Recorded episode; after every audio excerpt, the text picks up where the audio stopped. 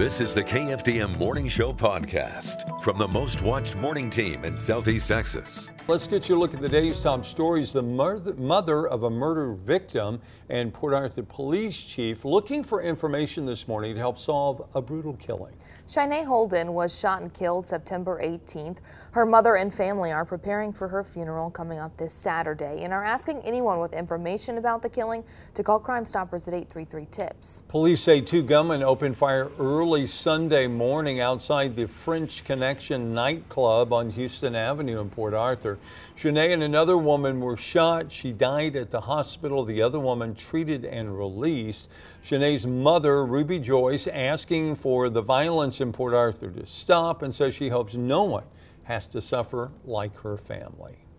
A missing Houston area teacher's car has been recovered and found in New Orleans. It belongs to 48-year-old Michelle Reynolds of Alvin. No one has seen or heard from Reynolds since Thursday afternoon. Lexus Roadside Assistance was able to ping the SUV to an undisclosed location in New Orleans Friday night. When New Orleans police got there, it was gone. Reynolds' husband said he was able to track the SUV to the intersection in downtown New Orleans, about 360 miles away from their home in Alvin. Anyone with information uh, is asked to call police.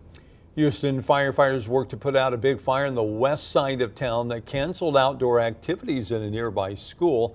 Happened on Fondren in southwest Houston yesterday morning. The owner said it's a tire shop and everyone inside made it out safely, but thick black smoke could be seen for miles. Drivers advised to avoid the area. There have been no reports of injuries. According to the Houston Fire Department, the building and all the cars in it a total loss. Houston Fire is still investigating the cause, but said they believe it may have started when someone welding sparked with a flammable material. The local chapter of Mothers Against Drunk Driving hosting its annual banquet last night, recognizing law enforcement officers for their role in working to prevent drunk driving accidents and respond to them. Officers from area police departments, the sheriff's office, DPS, and other agencies met at the Rockin' A Cafe off Cardinal Drive.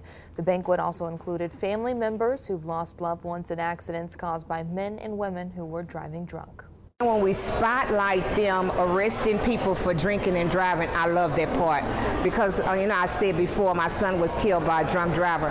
So I'm all behind. Every time they have an, um, an awards program for the officers, I'm here because I support it 100% and I thank them for what they're doing. If you're a victim or survivor and need to speak with an advocate, you can call the hotline at 877 MAD with two D's, HELP. As Hurricane Ian barrels towards Florida, first responders in Austin packing up and heading east. The Texas A&M Task Force 1 team deploying this week includes four firefighters from the city. Melanie Toure explains. Texas A&M's Task Force 1 is one of several teams FEMA is calling on to respond to Hurricane Ian's aftermath. Today they're loading up and heading out, pre-positioning just west of the storm.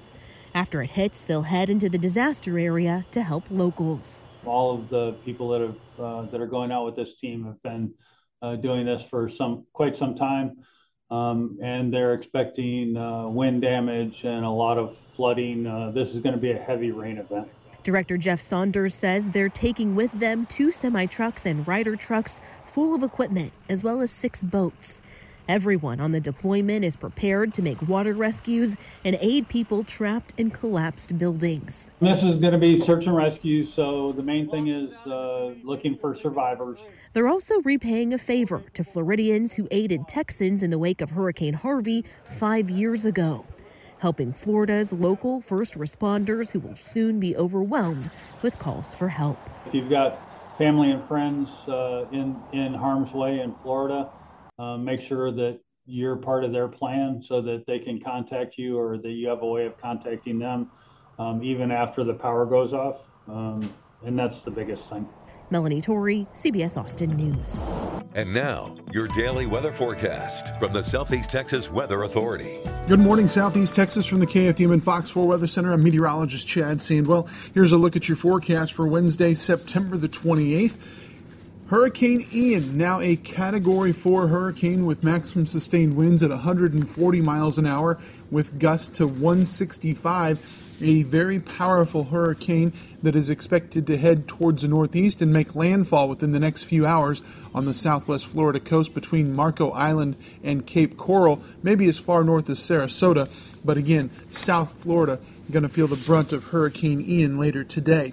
In the meantime, here in southeast Texas, we are looking very, very good once again this morning. Temperatures are in the 50s and 60s as we head into the 4 o'clock hour. And as we work through the day today, temperatures will be back into the middle 80s across most of southeast Texas.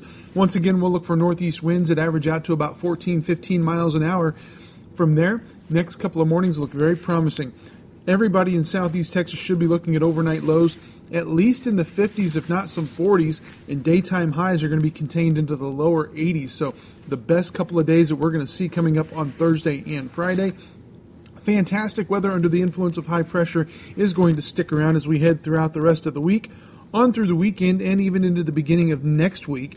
Temperatures, though, over the early part of next week, Monday, Tuesday, Wednesday, do start to warm back up a little bit, and we'll see a little bit of cloud cover finally returning to the forecast about a week from today. But in the meantime, we are looking at absolutely fantastic weather, high pressure, and dry air. Humidity values this afternoon expected to be into that 20 and 30% range, so really looking very good. Um, if you're an allergy sufferer, watch out today. The weed pollen is very high. Grass pollen and mold spores are high, while the tree pollen is low. UV index is at 8. Water temperature keeps creeping down right now at 83 degrees. And again, don't forget your forecast today mostly sunny skies, highs in the middle to upper 80s, just absolutely fantastic weather. And the best news of all is that the humidity should stay low throughout the rest of the week. Don't forget, you can get your forecast anytime online at kfdm.com. Your forecast is also available on social media Facebook, Instagram, and Twitter. And don't forget to download our free weather app available on your iOS and Android devices. Once again, we're tracking Hurricane Ian, now a Category 4 hurricane with landfall expected in the next few hours on the southwest Florida coast. That's going to do it for your Wednesday morning from the KFDM and Fox 4 Weather Center. I'm meteorologist Chad Sandwell. Have a great day. Thanks for listening. Join us again tomorrow for the KFDM Morning Show podcast.